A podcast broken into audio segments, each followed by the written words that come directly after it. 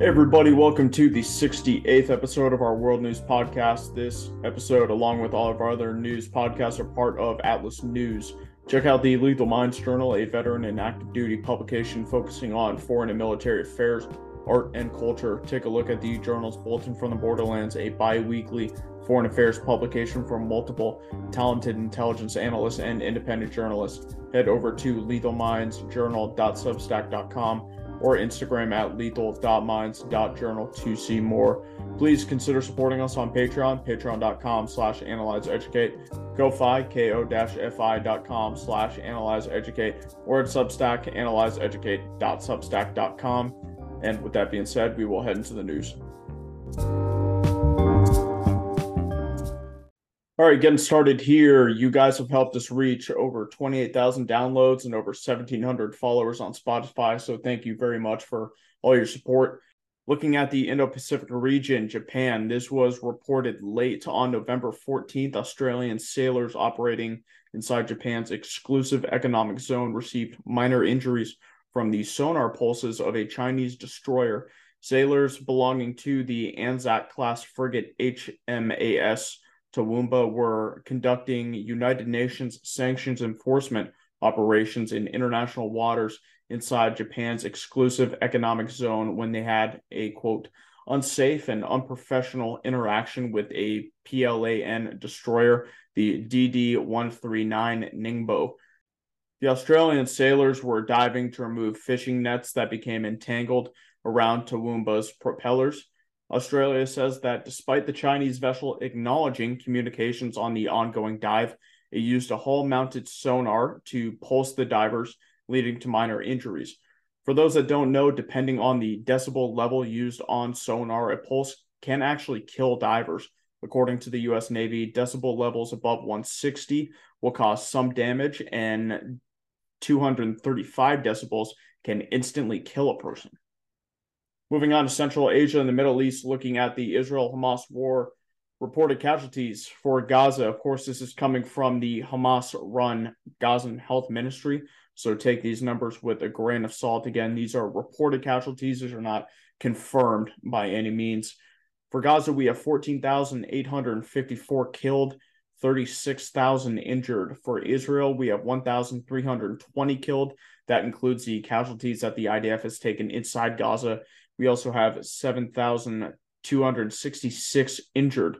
And looking at Gaza casualties, uh, the Israeli Defense Forces have taken 70 uh, killed in action and 260 wounded. Again, I can't really find a good updated number for wounded. That 260 number is coming from November 3rd. There have been plenty wounded since then. Looking at the West Bank, you have 225 killed, 2,469 injured, in Lebanon, you have 92 killed. That was actually revised down by two, and that includes 74 members of Hezbollah. And looking at Syria, you have 26 killed, 15 wounded. And for Egypt, you have nine injured. That brings us a total of 16,517 killed and 54,759 wounded. According to the Committee to Protect Journalists, the number of journalists and media workers that have been killed in this war is 50. The vast majority of those, 43, were Palestinians that were killed in Gaza. Two Lebanese journalists were killed in an Israeli airstrike in southern Lebanon over the week. Those are the most up to date numbers. The city of Jabalia has been surrounded by multiple Israeli units. This includes the 162nd Division, the 933rd Nahal Brigade, and the 401st Brigade and also the 551st Brigade Combat Team. The battle for that city will likely resume after the ceasefire ends. I'll get into that in a second. Border clashes between Israel and Lebanese Hezbollah have continued. Yemen based Houthi rebels have continued their activity in the region. On the 19th, Houthi rebels hijacked the Galaxy Leader, which is a roll on, roll off vessel in the Red Sea. The hijacking was done using a helicopter borne assault, and soon after, the Houthis announced that they would attack ships owned and operated by Israeli companies and ships that were also flying the Israeli flag. This was announced in quote solidarity with the Palestinian people end quote. Galaxy Leader is a Bahamian flagged vessel that was sailing from Turkey to India. It is owned by a British company, but it is linked to an Israeli billionaire, Abraham Ungar. However, it is currently being leased to a Japanese company, which is likely what led to the confusion over who actually owns the ship. According to the office of Israel's Prime Minister Benjamin Netanyahu, the ship has a crew of 25 who come from multiple countries, including Ukraine, Bulgaria, Mexico, and the Philippines. We really don't have an update on the crew since that happened. The Houthis have also continued launching missiles and suicide drones towards southern Israel Twice over the week, guided missile destroyer USS Thomas Hudner shot down suicide drones from Yemen bound for Israel. Moving on to hostages, roughly 215 people are still being held hostage in Gaza. So far, 48 hostages have been released. This includes two Americans with dual citizenship. They were released some weeks ago. Additionally, two have been found deceased inside Gaza, and one hostage has been rescued. That was during the first days of the ground operation. 44 hostages were released over this week as part of deals with Hamas. A four day ceasefire that I mentioned earlier between Hamas and Israel went into effect on Friday at 0500 uh, GMT. That's UTC, whatever you want to call it. As part of the deal, a number of Israeli hostages will be released each day. This will, in the end, total 50 women and children once the ceasefire expires. Again, it's just a four day thing. Additionally, 150 Palestinian prisoners, also women and children, will be released from Israeli prisons. Also, humanitarian aid, medical supplies, and fuel is flowing into Gaza from the Egyptian border. 26 Israelis have been released so far. A separate deal between Hamas and Egypt has secured the release of one Filipino and 17 Thai hostages as well. The deal between Israel and Hamas was actually a pretty serious risk for a few hours today. Today is Saturday, November 25th. And for a bit, it, it was looking like this wasn't uh, going to hold up, but Qatar's foreign ministry confirmed that the situation has been resolved. Hamas accused Israel of not letting all the agreed upon aid into Gaza. Israel denied that allegation, but Hamas delayed the release of the second group of hostages because of it. Israel gave Hamas until midnight local time on Sunday to release the second group of hostages, and threatened to resume military actions in Gaza if they did not comply with the terms of the agreement. Thanks to the situation having been resolved, Hamas has released another 13 Israeli hostages and seven foreign nationals. I believe those are all Thai workers. Israel released 39 Palestinian prisoners in return. No Americans have yet been released since the initial release of that mother daughter a few weeks back we will keep you guys up to date as far as that goes. Again, the ceasefire is supposed to end here in a couple days, and hostages are supposed to be uh, released on both of those days. So we'll be monitoring that for sure. Since October 17th, there have been at least 70 drone and rocket attacks on U.S. troops in Iraq and Syria. The Pentagon has confirmed 59 casualties so far. This includes at least 25 traumatic brain injuries. All 59 have since returned to duty, thankfully. The U.S. military has launched four response strikes. The fourth strike came on the night of the 21st after troops at the Al Asad air base in Iraq came under rocket attack at the hands of Iranian backed militias. A U.S. Air Force AC 130J Ghost Rider gunship from the 73rd Special Operations Squadron struck a vehicle linked to that rocket attack. Multiple militants belonging to Kataib Hezbollah, which is a main Iranian proxy in the country, were killed. This airstrike was the first one in Iraq, and it was also the first utilizing an AC 130. The gunship was circling over the area for several hours with its transponder on, therefore, it was easily trackable, which is very rare for an aircraft actively carrying out a combat mission. Looking at Allied naval forces posture in the region, thank you to Ian Ellis and Intel Schizo on Twitter for their infographics. The Israeli Navy still has three corvettes and one missile boat operating south of Cyprus. The Ford Carrier Strike Group has left the region. The Dwight D. Eisenhower Carrier Strike Group is still in the Gulf of Oman. The Bataan Amphibious Readiness Group is still in the Red Sea. It will remain there for the time being. French helicopter carrier FS Tonnerre, as well as two accompanying French ships, are still south of Cyprus. British Littoral Response Group South is near Cyprus as well. NATO Standing Group 2 is still in the Sea of Crete. The UN interim force in Lebanon. Still has five ships in the Eastern Med. U.S. Patrol Forces Southwest, otherwise known as PATSWA, and Task Force 52 are operating in the Gulf of Oman. And there are at least 28 ships in the region, allied ships, including U.S. ships that are not assigned to a task force or assigned to a mission tied to the situation in Gaza. We will take a quick break and we'll be right back.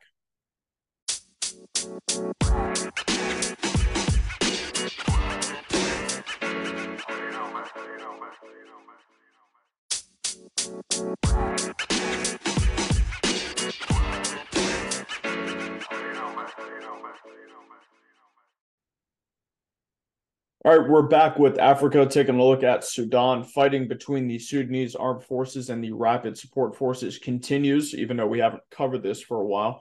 The war has so far forced 6.1 million people from their homes. 1.3 million of those have fled to other countries. Additionally, between 9 and 10,000 people have been killed. Since the last time we covered this war, which has been some weeks, the RSF has gained a lot of ground in Darfur, particularly. They've also continued committing horrific war crimes. Earlier in November, the RSF and Janjaweed forces massacred anywhere from 800 to 1,300 people at a refugee camp in Ardamata in West Darfur. Most, if not all, of those targeted belong to the Masalit community. We have reported on the RSF targeting the Masalit people before. The massacre came after elements of the Army's 15th Infantry Division retreated across the border into Chad, thus leaving the people in the camp vulnerable. Looking at Gabon, the country's post coup military government announced its plans to hold elections and return to civilian rule in August 2025. The country has been ruled by General Brice Oligui Nguema since he led a coup on August 30th against President Ali Bongo, who served for nearly 14 years and is also the son of longtime President Omar Bongo, who served for 41 years. Moving on to the Americas, Bulletin from the Borderlands released on the 15th. We covered a tense border and water dispute between Haiti and the Dominican Republic, and also the presidential election in Argentina. The next bulletin releases on December 1st. Looking at Argentina, Javier Milei, the libertarian congressman, defeated Peronist economic minister Sergio Massa to become Argentina's next president. Milei defeated Massa by 11%. Looking at Mexico, it's been an eventful week for the Sinaloa cartel, particularly the faction led by El Chapo's sons, known as Los Chapitos. On the 22nd, Mexican security forces captured Nestor Isidro Perez, otherwise known as El Nini. Nini is the head of security for Los Chapitos. His detention notice says that he was arrested by the National Guard at a home north of Culiacan. For several weeks prior to his arrest, security forces had been conducting raids in the area in what was thought to be an effort to go after Nini. Nini played a major role in the Culiacanazo, the Battle of Culiacan in 2019, in which the Mexican National Guard and army was surrounded when trying to extract Ovidio Guzman, the son of El Chapo, from the city. He has been sought after by the United States. The DEA has a $3 million bounty for information leading to his arrest, and he has been charged in relation to cocaine and fentanyl trafficking, witness retaliation, and owning machine guns. According to journalist Luis Chaparro, the operation to arrest Nini came after the second arrest of Ovidio Guzman, otherwise known as the second Culiacanazo.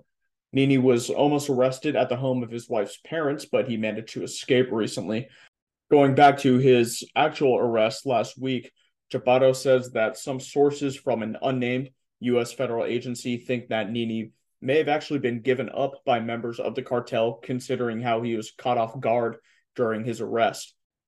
One of those sources said that the U.S. government began to believe that Ivan Archivaldo and Alfredito Guzman, two of El Chapo's other sons, wanted Nini gone because of the attention he was bringing to Los Chapitos, they did not want to hand him over, but instead would leave him alone, vulnerable to capture or death at the hands of the Mexican security forces, according to U.S. intelligence.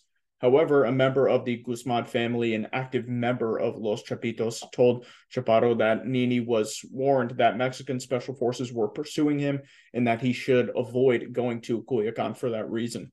The source said that Chapo's sons did not want him gone, rather, Nini wanted to be left alone.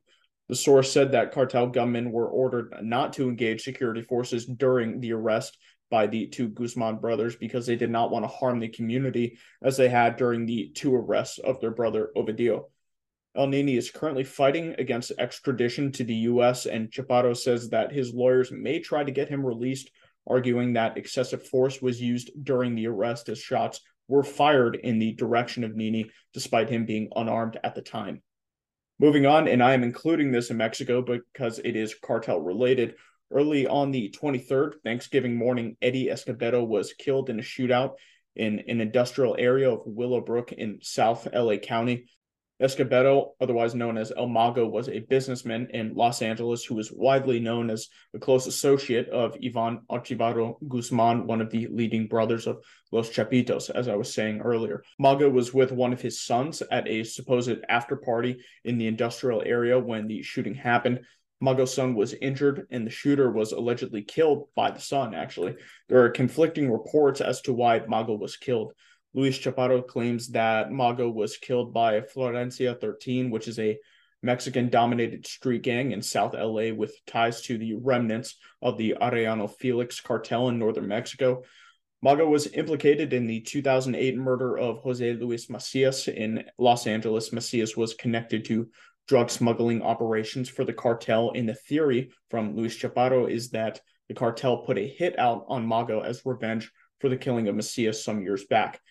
The other theory is that Mago was killed during a heated argument at the after party. The shooter was identified as 47 year old Guillermo de Los Angeles.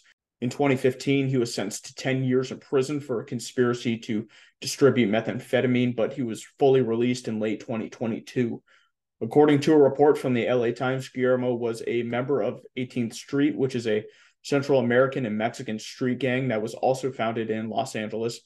At this time, multiple people have been detained in connection with the shooting, but there have been no arrests as far as we know.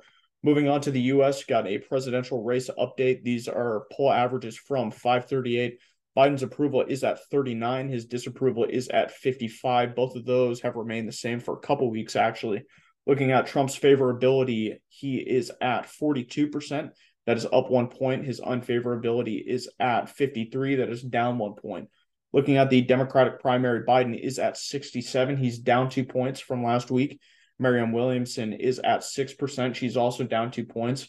And Congressman Dean Phillips is at 4%. He is down one point from last week. Looking at the Republican primary, Trump is at 60%. He is up one point from last week. DeSantis is at 12. He's down two points. And Nikki Haley is at 10%. She is up one point. U.S. Senators James Risch of Idaho and Chuck Grassley of Iowa have sent a letter to Secretary of State Antony Blinken and Attorney General Merrick Garland questioning why Venezuelan President Nicolas Maduro has not been arrested since he has visited multiple countries that have extradition treaties with the U.S. In 2020, Maduro, along with 14 other Venezuelan officials, was charged in connection to alleged cooperation with the Revolutionary Armed Forces of Colombia, otherwise known as the FARC, to traffic cocaine into the U.S. Maduro has taken three trips to countries that have extradition agreements with the U.S. since being charged. That is two trips to Mexico and one to Brazil.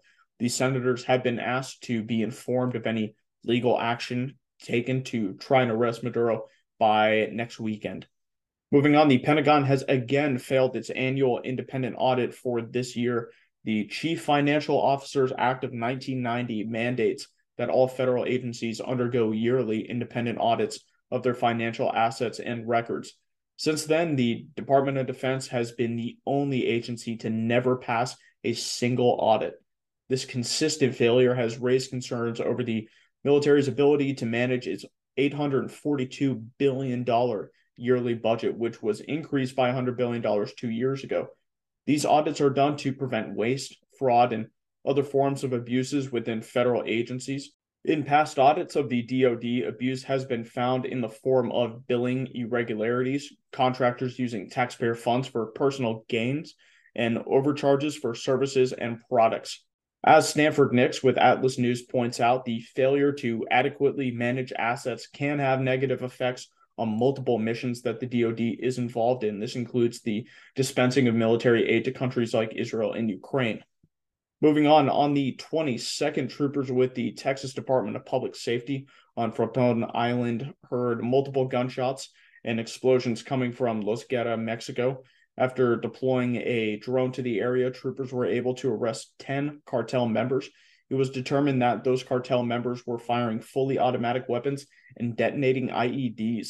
The circumstances of the gunfire and explosions were not stated, but that area is one of the most dangerous along the entire US Mexico border, and local cartels often fight with each other for control of smuggling routes.